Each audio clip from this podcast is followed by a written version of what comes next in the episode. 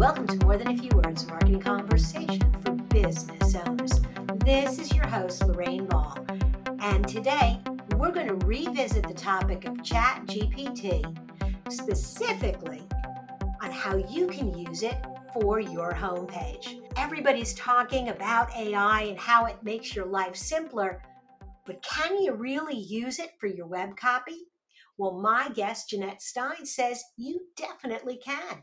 She's a seasoned business coach specializing in harnessing the power of AI and automation to accelerate business growth.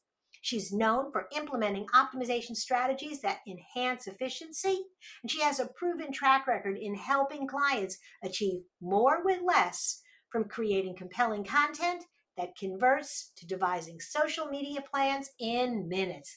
Jeanette, welcome to the show. Well, thank you so much for having me, Lorraine. It's a pleasure to be here.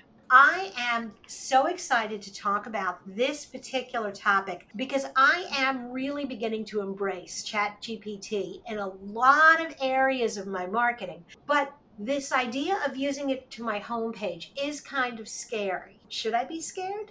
Yeah, I think that's an excellent question. First of all, no, I don't think you should be scared. Second of all, I am not the kind of coach that's going to tell you how to automate your whole business and you never look at it again. And for that reason, I'm not scared. It's mm-hmm. always the human element. It's always the human telling it what you want, just like you would tell an assistant, a copywriter, or somebody else. And for that reason, I'm not scared. Okay, so let's get started. I'm going to write the homepage copy, my business, and I'm looking at a blank page and I go to Chat GPT. Now you go ahead and you are going to talk to it as if you can do it several ways. So this is just so fun for me. I'm like thinking through all the fun possibilities. I love the way you asked that question.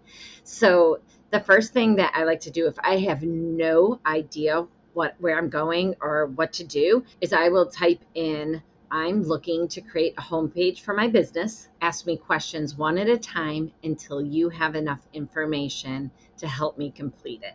Okay, so you tell the artificial intelligence to ask you questions. Okay, I'm, I'm beginning to feel a little obsolete because when we would build websites for clients, we had a list of questions that we would ask. So if I kind of know the questions, I can kind of short circuit that and say, answer these questions in a web content format. That's right. Yeah, you have questions now. If you have experience with this and you know what it is, kind of like, Lorraine, you're so good. Everything you say is like more than a few words, or my every time you do an extension, it's MTFW. Like you, you're very good at using the same things over and over again, which make you brandable, right? And I know you've had branding experts on because I've heard them and they're so good. But when you think about all this branding things, I love diving into what I call like getting your voice. And I like I use a text expander. Some people put it into a Google document and just copy and paste it into Chat GPT. But basically you're defining what do you want to sound like on that homepage? What are your goals for your business? What how do you help your people? Wow. Okay, so really you go through the same exercises. Who is your customer? What problems do you solve? And then I love that suggestion on tone because to me, that's what separates business A from business B from business C. That's right. So for me, for example, I I've also like my logo is a gear and I'm like step by step, gear by gear, we're going to make this all fit together and work. And I say it over and over again. So it's part of my prompt.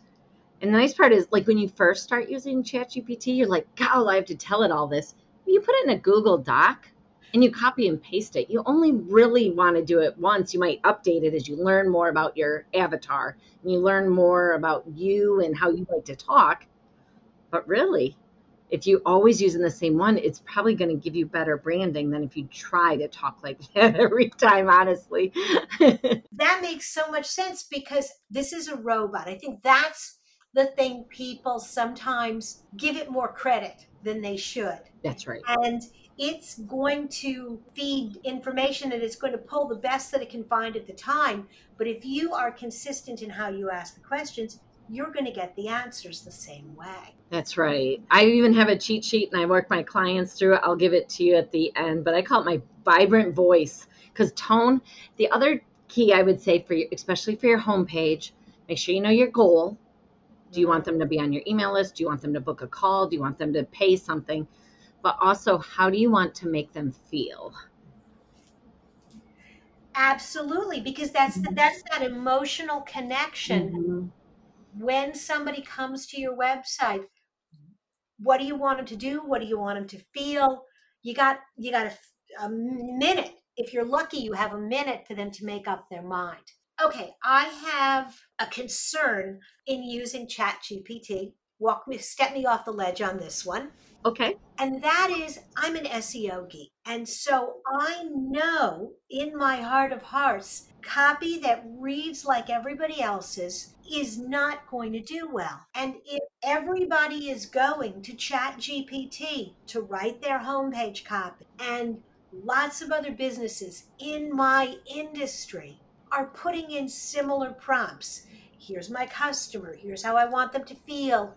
What I get back how do I personalize that so that I don't drop in rankings because I sound like everybody else?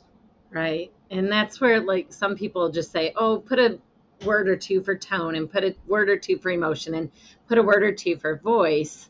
And that's where I really get very intricate in that. I have an acronym called Vibrant. You'll see it's not just three letters. And I have a series of questions that go through that so that your prompts can be super specific. But I never encourage people to copy and paste straight out of ChatGPT into their website or into their email provider or anywhere for that matter. It needs your human touch. And I always tell people read it out loud. Is there a word there you wouldn't say? Like is that something you wouldn't sound like because if it doesn't sound like you if you're an online business which i know your audience is small business owners if what they hear you say and what they read on your website don't match you've lost trust and they hit the back button faster than anything It's so funny because I have worked on my voice for 25 years and I've been a speaker for all of that time. So I'm comfortable getting up in front of an audience. I have my style. For some reason, when I started my business, I thought I had to write in this very corporate style because I wasn't confident in my writing ability. I had never been what I did. And over time, I got more comfortable with it, relaxed. I had some other people edit my stuff and say, This doesn't sound like you.